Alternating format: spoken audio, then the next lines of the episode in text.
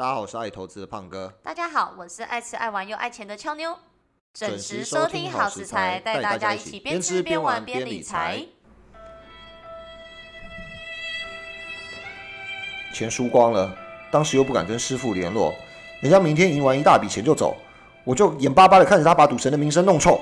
有赌就不一定会输，我们明天就上船去，再多杀他一局。哎呀，我们还不够糗吗？明天还要上去，让他们再多求一次才舒服，是不是？现在全世界都认为他才是赌侠，他才是赌神的弟子啊，不是我，你明白吗？赌侠，赌侠，赌侠只不过是个名字罢了，我不也叫赌圣吗？那又如何？还不是一样窝在这里？你陈小刀是不是不叫赌侠就不会赌钱了？我会，我当然会，但人家整个赌场都有机关，你有特异功能，本来可以帮我的，但现在全没了。他们是厉害，但我们一样可以想办法啊！我就不相信人脑会输给电脑。对对对对对，可以赢电脑，我们是可以想办法，但是我们需要本钱，你有吗？我有啊，多少？一块两毛五。唉，算了，现在可好了。如今我拜师不成，三叔又落在他们手上，我真的不知道该怎么办。我也不知道该怎么办啊！五哥也在他们手上，我又不能去巴西找师傅，你教教我该怎么办好不好？你说啊！你们两个是不是男人？你说什么？现在我们科威特人连国家都没有了，我都不害怕。你看你想什么？明天我就回科威特去跟海山拼命。我早说过。你这个小王八蛋，没有种！你们两个真是窝囊。没错，他说的对，有些事情我们是一定要做的。是啊，反正我们已经倒霉透顶，还怕他个西瓜？好，我们跟他硬碰硬，小虾米吃大金鱼。哎，胖哥，不要再玩了。回来了。对啊，不是啊，你你出这个。馊主意是在我们明我们我们前面是在干干嘛？哎，我我我还在我我才沉浸在这个音乐里面呢。不要再玩了，我根本不知道我们你出这个馊主意到底是要干嘛？我们前面到底有什么意思？而且我们演这么烂。我我其实真的我我其实真的觉得不可思议，因为我都就是觉得我们两个是同一个年龄层，跟你同年龄层啊。我今天我今天在那个 rehearsal 的时候，我问俏妞啊，我说：“哎，你有没有看过赌圣？”然后他跟我讲说。赌圣是韩国片吗？我心里想说，你不要再装了吧。赌圣呢？赌圣没有看过吗？后来我发现一件事情，他是九零后，然后 Google 了一下，这个一九九零，哎，对，所以我是真的没看过啦。对啊，这个真的是那个年代的经典。我想，我大概现在就会有一种心态，就是听众朋友们，大概所有的人里面我最老，所以大概八成你们也都没听过这个电影吧。我这个这个电影其实很多翻拍，可是你都没有听过它里面的内容，还有。没没有啊，但但但音乐你听过吗？因为我听过啊，因为我听过，可是我没有，我不知道里面的内容，所以一开始你叫我演前面那个桥段，其实我不知道你有什么寓意啦。哎，我我用很多心思哎，就是这两天的那个股市嘛震荡，那我就在想说，我我就在想说，要怎么样能够让那个听众朋友能够放松一下心情？对啊，你不觉得刚刚那个桥段其实？我我是觉得啦，我赔这么多钱听这个，你其实也是不会放松啦。会放松是不是？但我觉得应该有一些寓意啦。我觉得，我觉得我，我觉得以我这么了解你，我知道你大概想表达什么啦。因为我觉得我，我觉得听众朋友们应该也可以感受到我们的诚意耶。没有啦，我觉得我虽然觉得我没有，我我不我没有看过这个电影，但我觉得这个桥段我真的。觉得我蛮像周星驰的角色，就是输了那又怎样？我我我再进去赌，但要看有没有本金嘛。对对对，因为我想把它赔回来嘛。对对对，就是嗯，对啊，前一集我们就讲了嘛，就是那个现现现金流的问题啊。是啊。对啊，可是我我觉得这个这个电影哦，我觉得我今天 Google 一下，我才知道说。呃，真的是很值得趁这一集跟那个达叔还有那个，因为前阵他离开我们了嘛，然后还有那个那个周星驰一起做个致敬，因为这是九零年代原来是最经典的电影，而且也是香港票房史上面最高的，就是破四千万港币的第一部电影。那后面当然每一场只要有周星驰演出的电影都是叫好又叫座。那我觉得这个东西真的是神乎其技耶，就是他已经他已经用这个。赌系列的电影，把那个投资的哲学其实全部都很诙谐、很轻松的归纳在里面。但是经过这几天，还有身边朋友的一些最近发的一些那个发烧发发发牢骚的文啦，我觉得。我觉得投资其实大家觉得它是一个赌场，但我真的觉得它更是一个屠宰场。对，因为对啊，对啊，对啊。对，因为其实我们我觉得说，其实投资当然可能还是做要做功课嘛。可是像最近其实不止很多听众朋友有那种感受，其实我自己也有感受嘛。对啊，对啊。但你还活着啊？我还活着是，我觉得因为我保持着，我绝对不会。借钱去投资嘛？那我当然现在等于就省省吃俭用嘛，不是说会被人家要借钱被断头还是什么的。但我觉得现在这个时机点，可能因为我我其实想跟听众朋友分享，就是我跟胖哥本来想要维持一贯的风格，就是可能开头就介绍，哎，有没有一本正有介绍什么好公司啊？介绍介介绍大家好的投资标的。但其实讲老实话，现在我们假设都输光，哪来的钱去讲什么？听这些没有用啦，对啊，或者是说。或者是说，就算没输光，那钱放在里面，其实基本上心情不好。我觉得，呃，对啊，不然我们先讲一下那个 缅缅怀一下这个剧情，好不好？可以啊。反正我跟你，反正我跟你讲过一次了嘛，对不对？对，你跟你可能跟一些听众朋友讲，对，你你你陪那些所有跟你一样年轻、比你更年轻的听众朋友们再听一次嘛。好。对啊，然后让我那个年纪比较大的，就是缅怀一下。嗯嗯，这部这部我是真的很小很小很小的时候看了。好好好，不用不用强调，不用强调，你说。啊，反正，呃，周星驰其实他在里面饰演一个特异功能人士，然后吴孟达他是饰演他的三叔。嗯，对。那里面那些哭手，我觉得大家如果假如有兴趣的话，自己去看，其实比较只能意会不能言传。那我我针对剧情大纲部分讲一下，就是说，因为他特异功能人士，三叔就鼓励他不要游手好闲嘛，就把这个东西发挥在赌术上面。那因为。前一年的时候，其实已经拍过赌侠跟赌神系列的电影了，所以那个时候其实周星驰跟那个不是周星驰，那个刘德华跟周润发其实是一本正经的，其实已经演过了那个演红了前面那个系列。那赌圣这部片本来只是一个低成本恶搞的这个赌神系列电影，然后当时那个主角啊，其实第一人选不是周星驰，电影公司原本是要找梁朝伟主演，但当时那个导演就叫刘正驰，刘正驰他呃。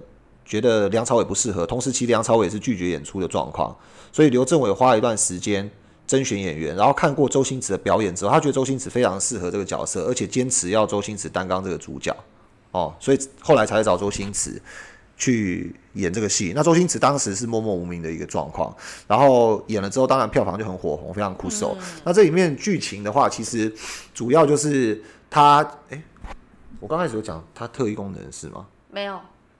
反正他就是大陆特异功能人士，然后三叔就要他好好的去发挥嘛，所以他就找上了他的师兄赌侠刘德华饰演的赌侠哦，然后赌侠一开始不拜不让他拜师等等之类的，那反正后来他们两个人呢就开始展开合作，那合作里面这个剧剧里面有一个很大的反派，就是那个海山冒充赌侠。啊，那因为赌侠他这里面的裙带关系，就是他跟赌神其实是师徒关系。是。那赌神他有一个呃，就是赌赢的钱不能自己花，嗯，所以他不会荣华富贵，他会做慈善，所以他是有非常正面的名号。所以这边我觉得这个赌博，我觉得它的寓意很像是投资。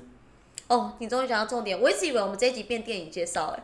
有一点那种氛围，不是你你讲很多，我一直以为我们这集是走电影介绍，不要让 让老人家缅怀一下。你赶快讲重点。所以所以那个时候，为了他他们两师兄弟，为了不要让就是当时的那个刘德华陈小刀，对，为了不要让海山弄臭赌侠跟师傅的名声，是对，所以他们就呃赌博。那后来跟海山赌，是为了证明他们自己是真正的赌。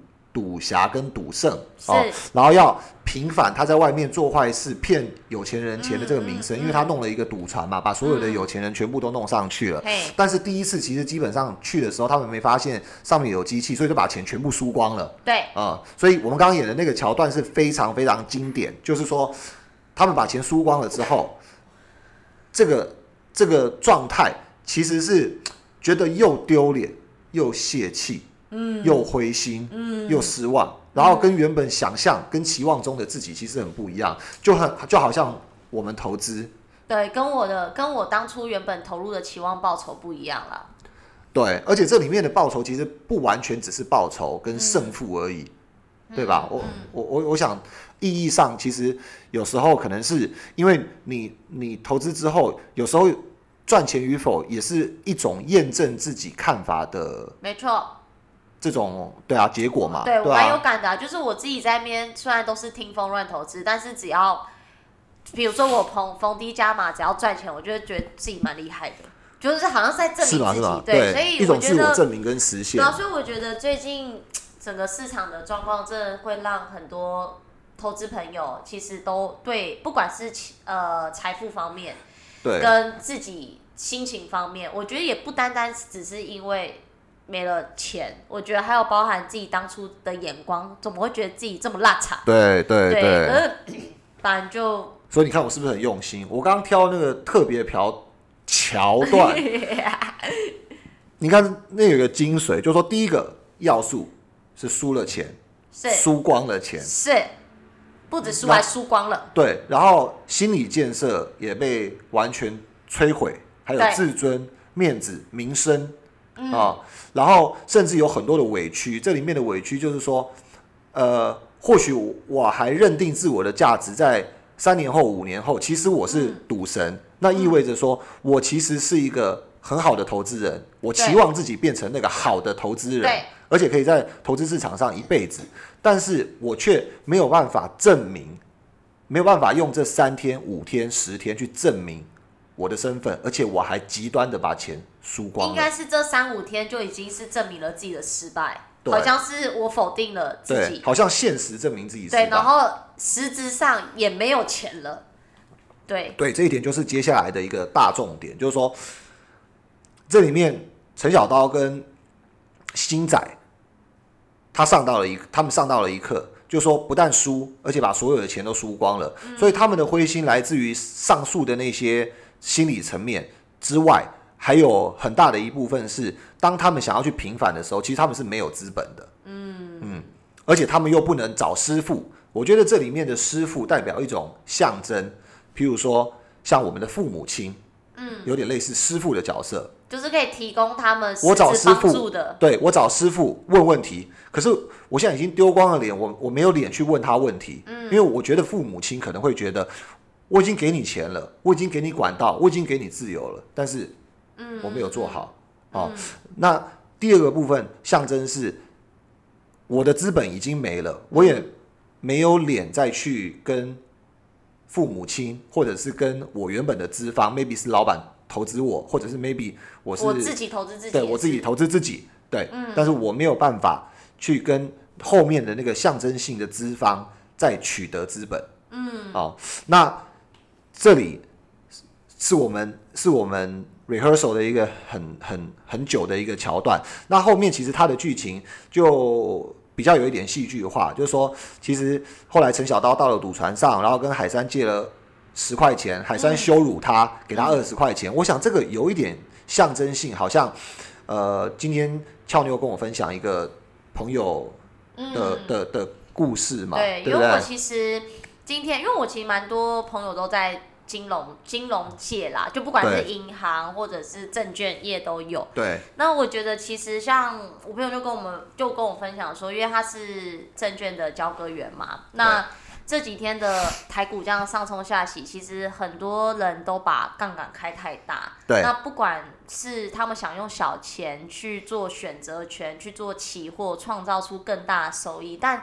其实大家可能往往都没想到背后的风险啦，因为你看你你这时候会进去，就是因为一窝蜂觉得哎旁边人都在投资，大家都在赚钱，那我怎么会没有赚到？那我也要进去。可是我想用小的，因为我之前也想这样玩，但我没有，因为就是我我当初也觉得说，哎，我用小金额可以创造出很大收益。我当时也没想那么多，就觉得啊，现在市场那么好，大家都进去了，又不又我怎么可能会是那个最后一个上船的人？对对，就没想到背后的风险嘛。那我觉得我今天那个做证券交割朋友，他就说，因为他是交割员，其实他很多的客户其实就可能传讯息给他说，哎，他明天交割的资金真的是没有，他找不到，你说他，你说他们就是跑去跟那个交割员讲，对，他就这个交割员是我，就是我，所以他们，所以他们没有亲没有亲戚关系，没有血缘就对了，他们没有，就是客户跟专员，客户跟营业员的关系啊。那我可能就是我是客户，我可能跟胖哥，你是我营业员，我就说明天要交割了，我是真的没有钱，该怎么办？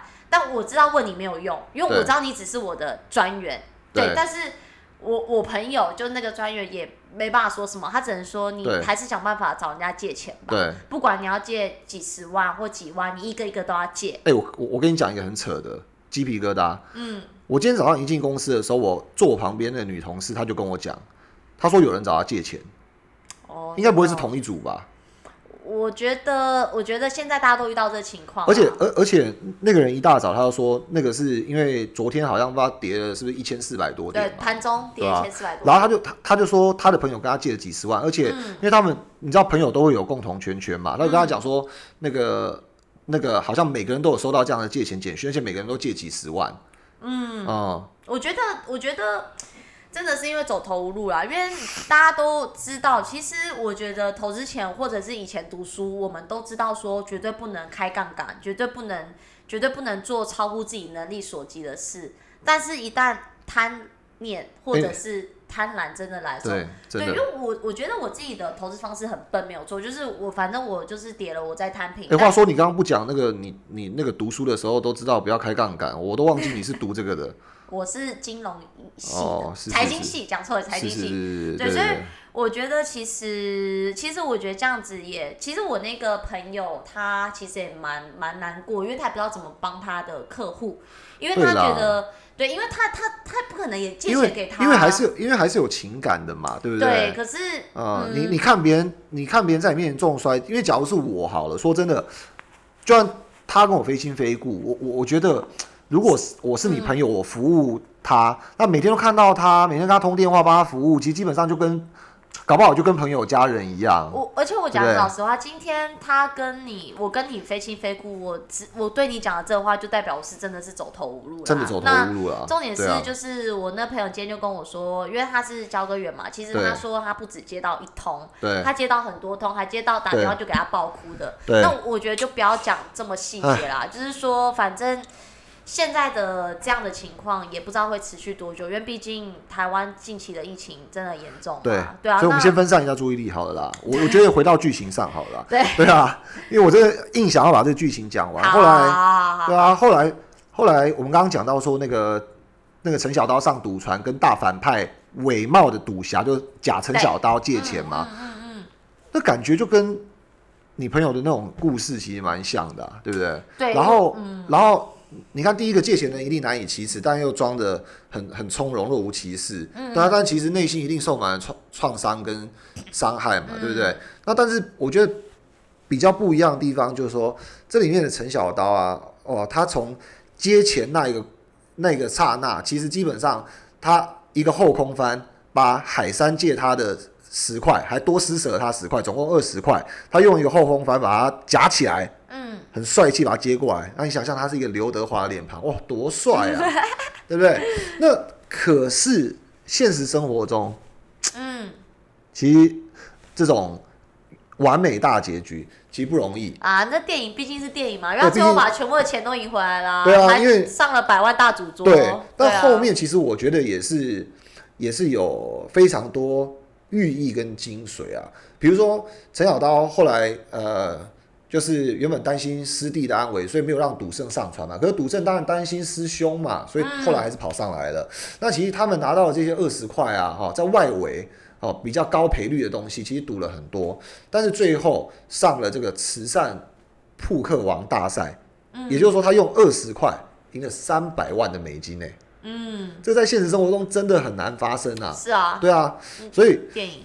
对，所以不是泼大家冷水，就是说，其实基本上我们也是这样的告诉自己，就是说，这二十万要变三百万，这不，这不是梦想啊，嗯，这是幻想，这是幻想，真的，哎，你你这，你这主持的功力也越来越厉害。不是啊，因为我我觉得现在也不是放马后炮，但我觉得现在对于听众朋友或包含我，我自己没做台股，但我美股也是很惨啊，因为大家都知道最近科技很很很惨嘛。对对，那。我本身就是科技的重仓股，那我觉得不管怎么样，我现在还有心情坐在这边跟你在那边录 podcast，我就是觉得说，对，我就觉得，对我就觉得说，其实现在我们更重要是现在该怎么做，做法跟心态的调整，因为赔了就赔了，我们现在讲这些或听众朋友听我们讲这些也都没用。那我那我我我们来做个总结哈，其实呃，最后我觉得我我呃我找这个呃电影啊，其实。我是把它影射成很多高赔率的东西，就好像选择权、权证、margin trade 这些这些好开融资等等的。所以你看，他们在很少资本的二十块的情况下，其实最大的亏损是真的是二十块。但我觉得这一次看到很多呃新闻上，其实我也看到有有有人很遗憾的，就是结束了自己的生命。那呃这里面其实呃。我觉得学习到最大一课就是，选择权的卖方很多人都觉得，嗯，没问题，嗯，对。可是其实站在卖方是风险，是风险无限的。大家都知道，对，站在选择权卖方是风险无限。所以，所以大家千万千万不要觉得说我拿二十块出来，我最大的亏损是二十块。当你牵涉到选择权卖方的时候，哦，那细节就不用讲了。反正会溺水的，真的都会。都是会游泳的人，那像比如说俏妞这样子，其实听得出来他就不太会游泳嘛。嗯，呃，我都忘记他。其实我是真的不会游泳哎。对啊，哎，我真的。其实如果反正这是题外话，如果大家之后真的有喜欢我的故事的话，其实我人生本来我我我从此之后不再去西边。因为哎，这个算这是题外话。因为之前我跟胖哥去溯溪，他就一直觉得很奇怪，我怎么那么怕西边？对，因为那溯溪不得已我就去。我我有觉得奇怪吗？哦，可是那时候我我觉得有吧，那时候有，因为那时候我一直不敢走，就算在很前地方。我有点年纪，其实我记性不太好。哦，对，因为其实我之前在木谷木鱼，我差点溺溺在溺死在那了，是真的。就可是像这样讲有点可怕，我还是先不要讲。OK，反正 Anyway，后来对，Anyway，反正后来我就被救起来了。对。所以你去溯溪或者是要去海边去碰到，我都我都会更谨慎。我觉得 OK，经过那个，反正这是其他的其他的题外话啦，但。我觉得就像我们还是回归到，其实我也比较了解为什么我们一开头要演那个电影桥段，因为它里面很多的电影其实有暗喻到我们现在投资的心心态跟做法，对对对，对，跟大家想要去赢一把，或者是我觉得我觉得大家把那个不妨把那个慈善扑克王大赛哈当做是一些呃大佬们的这种这种。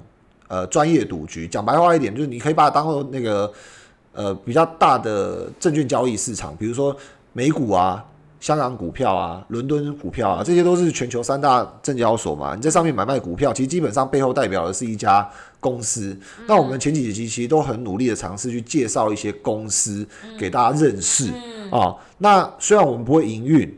那不一定有营运的技巧，或者是那个学历跟 background 可以到那么大那么好的公司里面去执掌公司。但是我觉得投资本身的精神，像那个电影里面的慈善扑克王大赛，你有一个三百万美金的门槛，你才可以去去去参加那个慈善扑克王大赛。我把它当做是三大证交所哦。那如果假设想要变成有三百万美金，我觉得当然里面说什么呃，你二十块变这个。刚刚我们有讲到嘛，不是很鼓励啦，就你去玩那些东西。但是你如果假设真的要去玩那些东西，你有很高深技术什么之类的，真的务必务必务必去控制好金额跟跟风险。这个是我觉得出发前唯对啊，因为你唯一可以保护自己的地方。我真的觉得就是不要赚超出自己能力的钱呐。对啊，因为讲一个实在话，就反正那。就不是我们能力所及嘛？那当然，股市不是股市的输赢，不是说你赚多少，我觉得是活谁活得比较久啦。对啊，所以我觉得这一集其实我们录起来，虽然前面都很诙谐很好，可能我们自己觉得很诙谐很好笑，但其实这集主要还是觉得说想要跟，因为这几天的市场跟很多我身边朋友的一些例子，我觉得还是想跟听众朋友讲一下，我们认为投资的纪律啦。对啊，那虽然我我我讲好像没什么，没没什么说服力，对。不会啦，其实其实因为因为你的部分真的做的蛮好，就是说你你真的不会去借贷，然后你的每一笔单笔的这个投资投资的公司都其实有受到金额的控管。对对，这这个我觉得就不容易了嘛。所以，比方说你你也是想赚钱的，可是其实你不会因为想要赚钱的欲望 motivate 你，让你变成一个很。很没有极限，对，没有没有极限，或者是就已经已经突破理智线。对对对，就像你讲，你还可以录音啊，还可以出去玩，然后每次 IG 上都很活跃，对啊。那回到回到呃，我我们的节目上，其实我们的精神介绍好企业，我们可以思考一下，比如说像那个 Ray Dalio，像 Warren Buffett 哦，或者是其他所有避险基金的大佬，那个 Ark Ark Cathy Wood。其实你看他们主要的工具，不能说他们没有开选择权，就是说，即便他们变得那么富有了，但是他们主要的工具其实基本上都还是以美国股票为主。嗯，那美国股票如果搭配上你金额控制的得当，你看像俏妞，他基本上一边工作，然后一边一边亏损。嗯。什么意思？一边工作一边亏损，你说哦？对，就面临求我啊，面临亏损哦，然后没有是已经亏损，就是我把工作的本业赚钱已经亏到对面账面 账面目前上有有一些亏损，可是他还是持续着他的人生，然后呃，所有的东西就符合我们节目的精神，就是吃喝玩乐边理财，理财是生活中的一部分。对，那理财的过程中，其实就好像我们。其实比较哲学的啦，我觉得它比较哲学，就是好像我我们遇到任何顺境逆境，其实基本上我们面对它、处理它、修正它，然后学习，对学习，然后你一定会有那种很开心的时候，也会有不开心的时候，嗯，对啊，所以所以这些东西都很自然的事情，反正就是都会成为养分啦。所以我觉得，其实不管。股市跌多重要？我觉得疫情的情况 应该是，我觉得身体是最，我觉得身体健康是最重要的啊。我觉得大家还是要珍惜心理的健康、身体的健康，对对啊，都是最重要。然后最近疫情爆发了嘛？是啊，对啊，所以所以那个听说活动力很强，我觉得这个东西其实大家真的要要不管心情好与坏，都要把自己保护好。没错。话说你今天有提到说你。亏损扩大了，嗯，对啊，因为美股也跌啊。不是，但是我我比较好奇，这个我们没有 say 过啊。你你自己觉得你在投资上面做对了哪一些选择，或者是说你做对哪一些事，然后可能你未来的今年，嗯，或明年之后，你对自己有什么？期望对，然后 有什么有点像访谈节目啊？然 后你在访谈我，可是我这观众有想听我我我我被访谈吗？没有啦，就纯粹好奇啦。然后我觉得，我我觉得，我觉得插点话，我觉得其实当初找你找胖哥你录这个节目或创立这个节目，其实我自己就是本身认为我一直在选股上，我觉得我并没有什么错。可是我就觉得为什么在那么大家去看音呃去听那个一开始的那个呃创立的宗旨篇就知道说，我一直觉得很奇怪，说我自己选股没有错，但大家在财神降临年的时候，你选的就是一些蓝筹嘛。对啊，那为什么大家在一个财神降临年大家都赚钱，可是我却是赔钱的嘛？哎，你的 Zoom 还在吗？Zoom 还在啊，又扩大了，现在应该算了，就不要讲了。对，只是所以所以我觉得说，是不是自己的投资方式跟方式就是方法，反正我就是觉得是不是自己的投资方式出了点问题，要不然我一直觉得我选股其实都是蓝筹股，又是大家听过的很大的全球性的股票嘛。那对，再来就是嗯，我会一直对美股这个东西很热衷的原因在于是说，可是其实蛮多身边朋友问我说，为什么不做台股？对，那而且你你你在台湾上班拿的薪水是台币嘛？然后我台币还要去买美金，我又承担了汇率的风险。对，对，你看像美金跌那么惨，确实我当时一六年进来，我台币买美金大概买到三一点六吧。你说一六年进来哪里？我一六年进来进进来这个，对，我一六年进来市场，我就直接台币买美金，所以当时大概所以你不是，所以你不是那个菜菜菜鸡就对，你不是去年才刚进市场，不是啦，我二零一六年就进来啦，所以我一直对自己的选股是很有自信的，所以当时台币买美金，我也是承担了汇率嘛。你说从三一点六到现在只剩二八，不到二八二七，今天又你汇损那边应该有百分之十左右亏损，一定有了啦。那我我觉得其实我对于美股这么热衷的原因是，第一个我觉得。呃，它可以买零股，等于是我可能一千块美金，我想我选 Apple，我就一千块美金就可以去买，或者是五百块美金也可以。对，可是台股好了，因为我只买过，我只买大公司，我听过嘛。那我今天要买台积电，它一张就五百，我举例五百三十五块，我哪来的五十三万五去买这一张？有啦，你有啦。没有，我我要我要我只是要假设，我只是想要讲说，我觉得美股比较亲民嘛，就是好像小金额就可以去。是啦，是啊，因为就。因为你一股就可以投资嘛，然后有很多那种免费券商平台。那所以你的意思是说，这个算是你做对选择之一吗？嗯，对，但其实也不是说叫选择啦，因为美股对我来说，我觉得除了刚刚讲的门槛低、比较亲民之外，还有我觉得还有时间上的弹性啦，因为毕竟美股是晚上开盘嘛，晚上也比较多时间嘛。然后其实晚上你不都在喝酒？嗯，没有，没有哦。对，那个是性，那个是打发时间。对，喝酒喝酒只是打发时间聚一下而已。对，那反正你不要插话啦，不要我不要捣乱我的那个 那个想法，你看我又忘记我要讲什么。那反正我觉得其实像他还有一个我觉得比较重要，是因为。大部分我认为我做的一些蓝筹股都是全球性的品牌啦，就是其实大家应该都是那种市值很大的公司，所以我投了，我也觉得它不会可能马上就变壁纸吧？哦，对，比较不容易一点点，对，比较不容易一点点啊，对啊，那我觉得流动性比较好，嗯，我觉得回归到刚刚胖哥提的，嗯，我觉得我做对什么，但我也不敢讲做对，我只是觉得说至少我觉得自己的投资的最终的。呃，不能碰触到的那一块，就是我觉得我不会去做超出我能力范围可以投入资金这件事。就比如说去借钱、去开杠杆、去弄很很大的选择权，还是什么，或站在选择权卖方。我觉得这是我在在，我就是我觉得这是我在确定这个投资再怎么样可以赚钱，我还是不会去这样做了。我好奇，就是讲到这边啊，我会不会我我在想说，会不会有很多听众就是。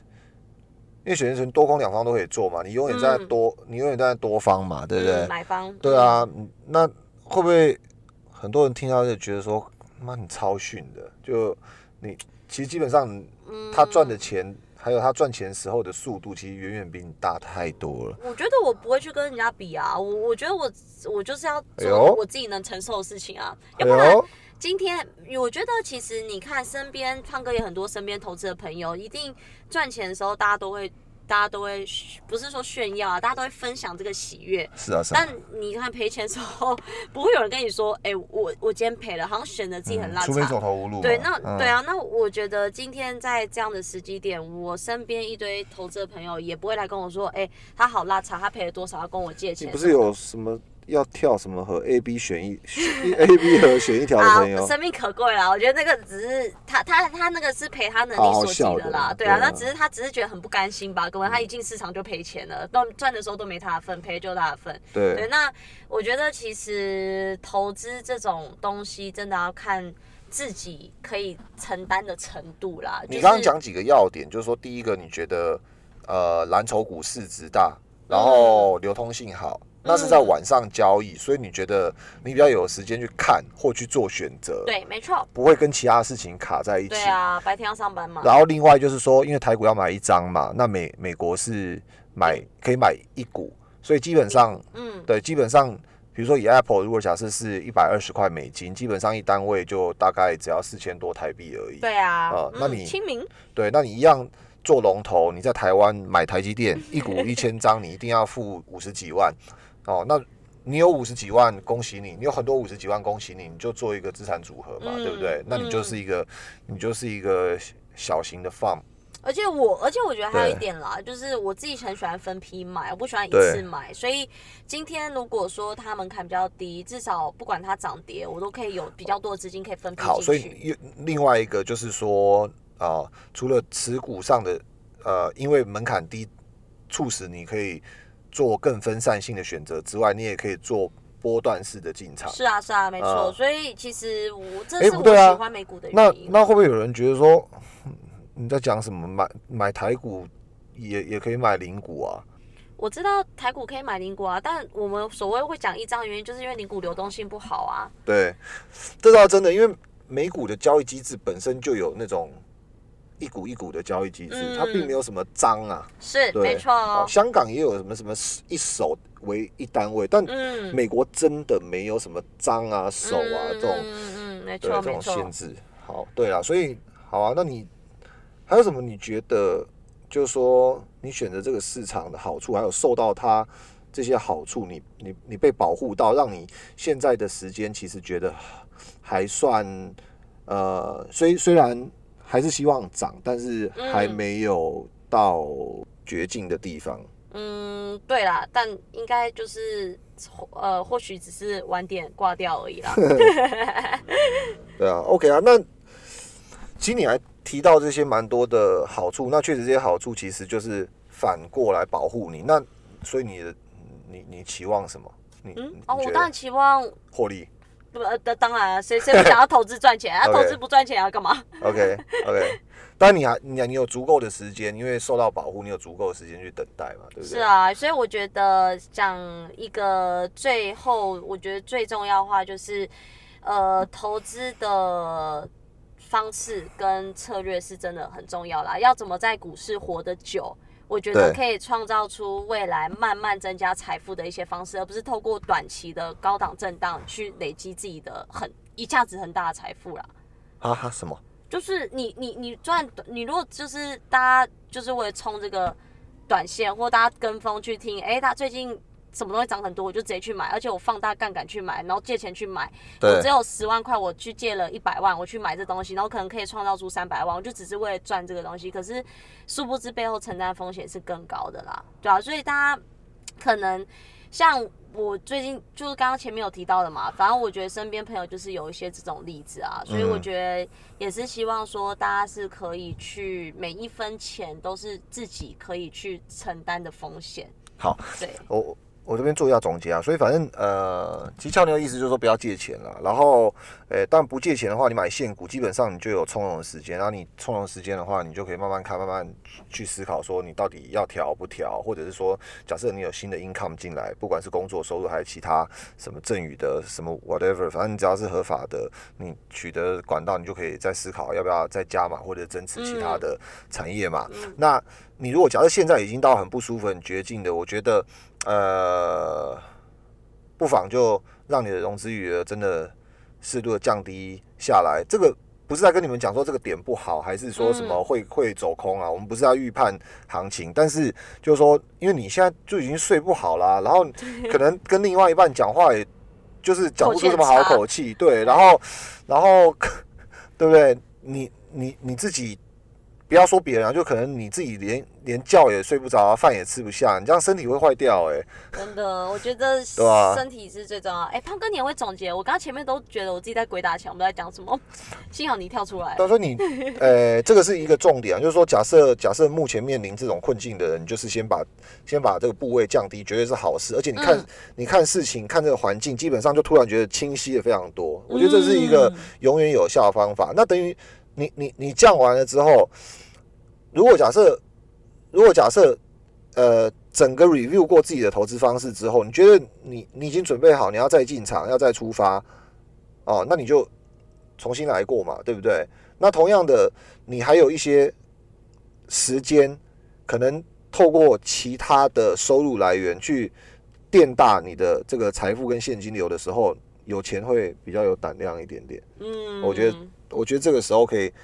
思考这样的做法，然后另外，你如果假设想要去，呃，我不知道到底是做那个期权杠杆的人比较多，还是说。握线股人比较多，像我跟俏妞其实基本上都是握线股。那么握线股有最大好处就是说，我们可以等，我们可以看。然后如果假设我们现金流会加，那我现在的部位的话，跟俏妞比较不一样的地方就是，虽然我们都握线股，可是它在那个疫情受惠到最高峰的时候，就是那些什么 Zoom 啊、Webex 的 Cisco 啊，那些财报最好的时候，顶峰也在股价顶峰的时候去做布局。所以我觉得，如果假设在这个地方布局的人，跟比如说现在我手上的现股可能比较多，都是第一季涨最多最强的原物料相关或者铁矿石相关的这种类股的话，其实基本上，当然我们还是有一些差距，因为毕竟我手上有一些获利部位已经达到三十 percent、四十 percent 以上。可是你说有没有一些科技股 AI 相关的族群，它是落赛的？其实基本上也有嘛。可是总体报酬来讲的话，review 第一季走到五月来说，大概差不多百分之。九左右，嗯。啊，那俏妞目前是负，呃，如果你刚刚说你原物料或者什么东西握的有百分之三十，你现在整包是多少？我大概我大概你刚刚讲 room 还是那些，我们讲 room 哦，room room room，好好好，不要不要纠正我英文，room 如果讲 room 的话，其实我现在大概已经赔，那你整包了三十趴，你整包第一期 review 过了吗？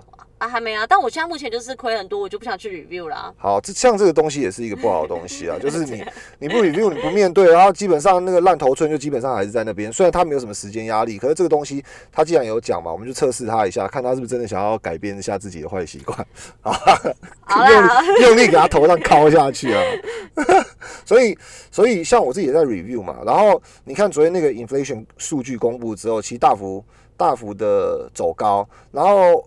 其实基本上，原物料在第一季都是还是非常强的一个状况。可是 inflation 公布之后，我觉得比较意外的观察点是，所有原物料类股其实跟着其他对其他弱势类股一起做修正。所以这个东西到底是转折点还是走空，其实没有人可以做预判。然后很多人其实都是在事后去再来用故事跟你讲啊，那那就是因为什么样什么关系 inflation，然后导致什么货币宽松政策。可能会结束啊，然后还是回回收流动性等等的原因，所以下跌。那上涨的部分的话，他跟你讲另外一个 story 嘛，嗯，对不对？对，看图说故事啊。对啊，所以，我我我觉得基本上来说，你看在我们不知道的情况下，我觉得用用部位的那种比重，还有它的。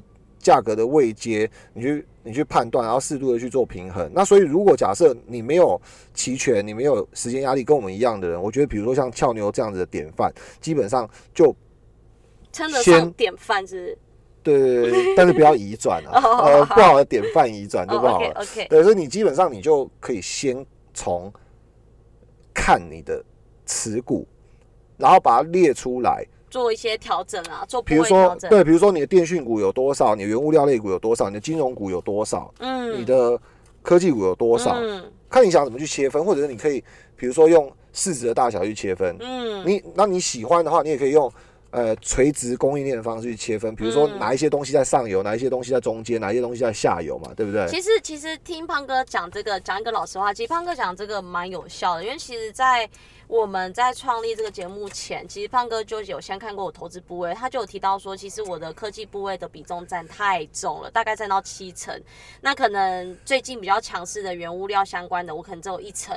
所以不管再怎么样，我其实都是真的集算蛮集中。就算我自己认为我的个股都在分散，但其实我的个股里面，亚马逊、微软、Apple 全部都是科技股。所以最近我的。伤伤亡会这么重的原因，就是我原物料涨，我科技跌，但我科技占了八成、七成，对，七八成啦，对，所以我觉得刚刚胖哥讲的方式，我自己后来有真的觉得蛮有用，就是我后来去区分了我每一个个股去的类型，然后去增加我应该要增加部位或降低我应该降低的比重。对，我觉得，我觉得讲到这个东西来讲的话，就没有那么严肃，不是说什么对与错的问题啊。就我们上一集的节目也下标题嘛，就巴菲特也是对的，Kathy Wood 也是对的，对不对？基本上，Kathy Wood 还是说他很喜欢他自己 portfolio 里面持股。可是，我我我觉得就是说，反正你心理素质到那边，如果假设在面临这样的状况，你还可以跟全世界的。那个 investor 讲说，哦靠，我还超喜欢我的持股，你妈被丢鸡蛋，你知道什么？表示你心理素质够强嘛？表示你可能你的名声够用，然后你现金流也也也足够，对不对？你不会你不会走上不好的地方。我觉得 OK 啊，那你就去掰你自己的 view，然后后面其实慢慢的可能它会有一些变化。像比如说巴菲特去年被骂很惨的时候，你说他错了，可是他第一季就屌啊。嗯，他第一季素材也不错，而且听说《经济学人》杂志最近出了一篇期刊，整个是跟巴菲特整个杠上，真的真的。那有机会的话再跟听众朋友们分享。但你说杠上，那他那么那么大年纪的老人家，我觉得他也还是。我觉得他也还是中气十足啊。是真对啊的，他他说他死后五年才会退休啊，什么东西？真的啦。他说死后五年才退休，他不会找接班人。哦，真的哦，对啊，可是其实实际上那个 Charlie Munger 九十七岁的那个合伙人已经不小心把那接班人说六嘴，这件事情其实对波克夏来讲是一个非常大的事情对。啊，蛮大的。如果他已经有既定的接班人，对，但我对，但我想表达就是说，我想表达就是说，反正你自己可以 handle，反正你自己可以承担，嗯，赚钱跟赔钱只是一种结果，但是嗯你你基本上你能承担亏钱嗯，就是你的本事，是，对吧、啊？你你如果假设你赚五趴，但是比如说巴菲特去年赚五趴好了，然后跟那个 Cathy Wood 比起来，远远的输了双位数，好几个双位数以上。他如果不能承担，他赚钱，他的心理素质也还是不够用嘛。是对，所以这个无关乎绝对报酬，是你面临任何一种环境的时候，就变成很哲学的东西了。对，怎么越讲越像心，又像心灵鸡汤跟哲学。对啊，所以总而言之，时间差不多啦。那我觉得反正就跟大家共勉，只要也提供一些实际的方法。反正如果假设你是握现股的投资人，呃，你你心里没差，你睡得好，你过得好，然后你身边的人也因为这样子不会改变你们之间的关系跟快乐的话，那你就 OK 啊。嗯，对啊，就对啊，欢迎来听我们节目，对，真的，因。为我觉得这一集，我觉得这一集主要大家可能听众朋友会觉得奇怪，哎，没有介绍什么好公司，还是什么、嗯什么好的一些美食餐厅，我们一样有吃啦，但因为可能最近可能我们我跟胖哥身边朋友的状况跟最近我们的心情啦，啊我才有感抒发，想要去录这一集。真的好多人打电话来啊，嗯诉苦啊、询问啊、干嘛的。其实我觉得这个时机点介绍好公司，可能大家觉得你在干嘛、没就没有然后介绍好餐厅，去吃的餐厅好像也不，哎，去吃的心情不所以所以会变好，不要啦。所以呃，回 就回回味一下好电影，缅怀一下那个 两两位巨星哦，然后星爷还在。